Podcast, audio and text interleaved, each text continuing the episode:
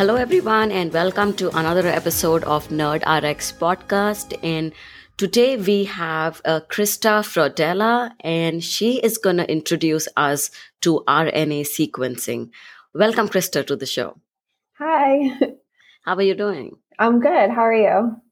I'm doing well. Uh, thank you so much for being with uh, us today. And um, I know uh, you picked the topic uh, RNA sequencing, but before we talk about it, I, we would love to know more about yourself and your background. Yeah, sure. Um, so um, I went to undergrad at Lehigh University. I have a bachelor's in biochemistry. And then um, I went to Boston University and I got a master's in medical science. Um, I actually started my PhD at the University of Vermont in bioengineering. Mm-hmm. Um, I was doing asthma research, and um, while I was in Vermont, I got really into horses and horseback riding, and I found out that um, horses were actually a really great model for human asthma. Wow. So um, I talked with my major professor, and he said if you wanted to go um, elsewhere to do that, that would be great. He encouraged me to do so. So that's how I ended up at Mississippi State University now, where I'm actually almost done with uh, my PhD. Um, so I, I started doing my research with equine asthma and doing clinical research, and that's actually how I got into bioinformatics uh-huh. and doing RNA sequencing. Um, unfortunately, during COVID, I had to switch labs, so that's how I got into cannabinoid research, and then um, us crossing paths at the conference. mm-hmm. Yes, yes. Wow, horseback riding, that sounds really cool. Yeah. well, thank you so much for that introduction. So, talking about RNA sequencing, um, what got you interested in it and why did you pick that today? It was completely by accident how I got into it. Uh-huh. Uh, like I said, when I first started uh, my PhD at Mississippi State University, I was doing uh, clinical research with asthmatic horses, and um, my professor was really interested in why some of our horses were getting more severe asthma than others. So um, they did lung biopsies, and we were looking at the different um, the RNA seq of it, and uh, that's how I got into it. And then I also did bioinformatics certificate as also, I also went to um, a workshop at UC Davis and I got a lot of training from that. Oh, wow, you have you have been to places too. Yeah, that's awesome. So, uh, why is RNA sequencing important, and what are the things you would use it for? So I've, I've used it both, um, like I said, with the um, equine asthma aspect, and then also with my cannabinoid research. Mm-hmm. So we do um, can, uh, we do research with mice and cannabinoids. So the where you would actually use it is like to look at um, like how does it change? How does the transcriptome change, um, like in the healthy state versus the disease state, or maybe before and after cannabinoid treatment and you want to see how it's affecting the transcriptome and which pathways are being activated or inhibited. Mm-hmm. Okay. And would you mind walking us through the steps that are involved in this entire RNA sequencing process and just give us an overview? Sure. So, um, if there's there's actually a few different things you can do. So if you didn't want to do the whole preparation yourself, you can actually send you can get your samples, your tissue, or your cells, and then just send them out to a company. Um, but what some people do to save cost is they do the RNA isolation and then they send it out to the company. So basically, from there they create um, complementary DNA or cDNA, and then they also um, where the company also prepares the sequence li- library and then they sequence the whole um, sample. Okay. And then they send you back the raw reads. And then the analysis part is where it gets um, really time consuming and then compre- um, computationally intensive. And that's kind of where all, all, a lot of my bioinformatics training comes in, really. Mm-hmm. So, what if you don't have the means to send it out to a company? How would you do this in a lab? So if you wanted to um, sequence the entire transcriptome, the, you really only can send it out to a company unless your school has, um, unless your company or your um, institution has its own RNA sequencing machine mm-hmm. which I believe Mississippi State does, but we chose to uh, send it out. Okay. Okay. And how long does this entire process usually take? I think I had results within a week because um, they just send you, um, they upload the raw reads to um, like a Dropbox type thing, and then you mm-hmm. can download them on your computer. Mm-hmm. Okay. And what kind of samples do you send to this uh, company? Uh, you can send tissues or um, you can send cells. Okay. Anything. Mm-hmm. Okay. Okay, and so for example, in an experiment, you are looking uh, at mice, for example, let's say cannabinoid, how a particular drug is affecting the transcription of certain proteins. So, do you like send different uh, samples from different groups after treatment? Uh, yeah, so um, you can send like so you can send like group that wasn't treated versus treated. And uh-huh. then if you have a disease model, you can send um, no disease versus disease. Usually, like anything you do with mice is not a survival surgery. Correct. So you have to create as many um, groups as possible. And then when you do your analysis, it's a it's you're always comparing two groups. So like maybe cannabinoid treated versus not cannabinoid treated, or maybe a disease group versus not a d- disease group. Mm-hmm. Okay. So, are there any alternative techniques that you could use instead of RNA sequencing to get similar results? Um, the closest you can get is usually like a lot of people do um, an RNA microarray. So, you get this plate and it has a bunch of genes like probes, and then um, your RNA hybridizes and then it gives you results. It's definitely nowhere near as good as RNA sequencing, though, mm-hmm. and it's limited in the amount of genes. Mm-hmm. Okay. So when you get the results from the company uh, that provides, what are you looking for? Yeah, so when I do my analysis, I compare two groups, and then we see. Um, so the two um, things I'm look I'm most interested in to, is fold change, so like negative or positive compared to each group, and then like a false discovery rate. So usually um, you want a false discovery rate of 0.05 or less kind of like your p value, except uh-huh. um, your false discovery rate is a little bit more stringent than your p value.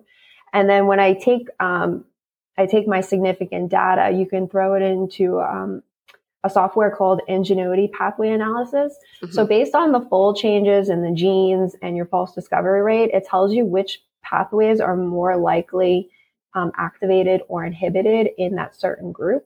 So it gives you really a lot of information because otherwise if you're if you just have the differences like all your genes that are significant and your fold changes, you're kind of like going through each one and being like, well, what does this mean? So you have a software that tells you kind of like holistically what everything means.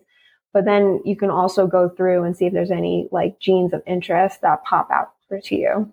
Mm-hmm. Okay. Okay. And uh, in this entire process and based on your experiment, which step of the way would you say is the most difficult to learn? So, definitely the analysis part because um, I did a lot of. Um, so, there's two ways to do the analysis. You can learn how to code, and so you have to learn how to use um, use like a Linux computer. So you have to learn how to use Bash, which is like your command prompt, and then you also have to learn like sometimes Python or um, C, and then you have to learn um, Studio to do the statistics. So if you are very um, coding savvy, you can do all those steps, and it's more customizable. But if you are um, if you are not as strong as at coding, you can use something called CLC Genomics Workbench by QIAGEN. Mm-hmm. And that's okay. a little bit more user friendly, but it does take a long time. I think um, one of my RNA data sets took probably two days of constant running. Oh, wow. Okay. Yeah.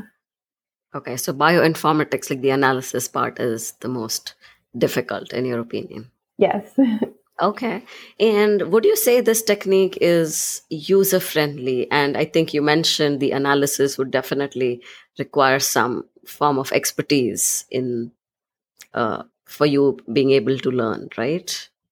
Yeah, there, it was it was uh, quite a bit of time of learning before I felt comfortable um, doing my own analysis. Especially if you do more of like the Linux pipeline workflows, mm-hmm. there's a lot of different um, there's there's a lot of different parameters you can change. You can be more stringent, you can be less stringent, and then you have to really be fairly decent at coding because one little mistake in your code and it doesn't work.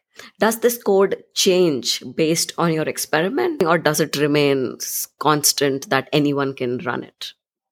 There's definitely accepted values, um, but you can change it. Like um, sometimes uh, you don't produce like there's not a whole lot of you're not yielding a lot of data so maybe you want to set more liberal parameters mm-hmm. and sometimes if you have too much data you want to set more stringent parameters so then you have like a little bit less to work with okay so that is where i think uh, a little bit of experience in coding would come handy mm-hmm.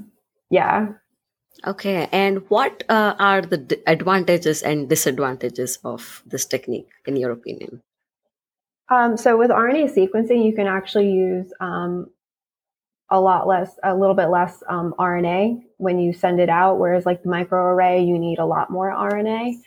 Um, and then, so like I was saying before, you can um, quantify your gene expression. So that's um, with microarray, uh, it's not necessarily a quantifiable thing.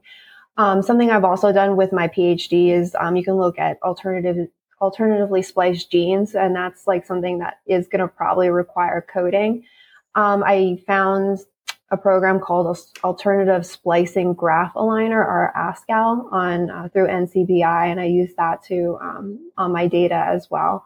You get a lot of data from that, so that's also a lot of parsing through and sitting and figuring out uh, where where everything goes.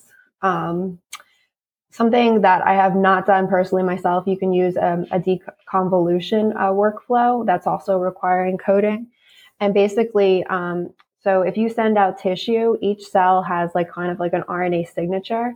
So basically, what the program does is it kind of gives you like the fraction of cells that are um, in the tissue. So, like, let's say you're working with neuroinflammation, it's like, okay, maybe you have like this um, per, uh, percentage of immune cells this per percentage of neurons. And that's really helpful in determining disease state or healthy state. Right. Okay. And what about disadvantages? Um, it's still very costly. I think um, the 12 samples that we sent out cost over a little $4,000. And you really, like, if you really want to increase your statistical power, definitely more samples are better. Yep. Um, but that's not like if you're working with a limited budget, it's really difficult to do um, large sample numbers with RNA sequencing. Mm-hmm. And then and, it's also computationally intensive. Okay. Okay. And let's talk about the cost involved. I know you just mentioned that mm-hmm. it is something really expensive, but is it a technique that any lab can easily set it up or it's very, very expensive? Um, I, guess it really depends on your budget. If you're on a shoestring budget, then probably not. Mm-hmm. Um, so I actually looked up the cost before um, speaking with you. So um, so Nova, we went through Novogene, and Novogene charged us about $100 per sample to create the mRNA library. And then they charged us um, a little less than $200 to actually sequence each sample. So you're looking about $300 per sample. Per sample, okay. Yeah. Okay. Wow. And what about the initial prep? Is that something you can easily do, or even that is expensive? Oh no, it's very easy. So um, whatever tissue you get, you want to flash frozen it, freeze it, and then put it in RNAlater solution, and then make sure um, when you send it out, it has to be um, kept cold. Okay. So with um. Okay. Yeah. Uh, it's just the company aspect of this mm-hmm. is something expensive. Okay. And do you have any fun facts about RNA sequencing? So, actually, um, if you're working with a very novel organism, you can actually create your own transcriptome um, de novo. So, like with mice, it was just what part of the process is you have to um, align your your RNA to a reference genome, which you can find on NCBI. But if you don't have it because you're working with a really um, novel organism, you can create your own transcriptome. Oh wow. Okay. And what organisms like what are what animals have you worked with in terms of RNA sequencing?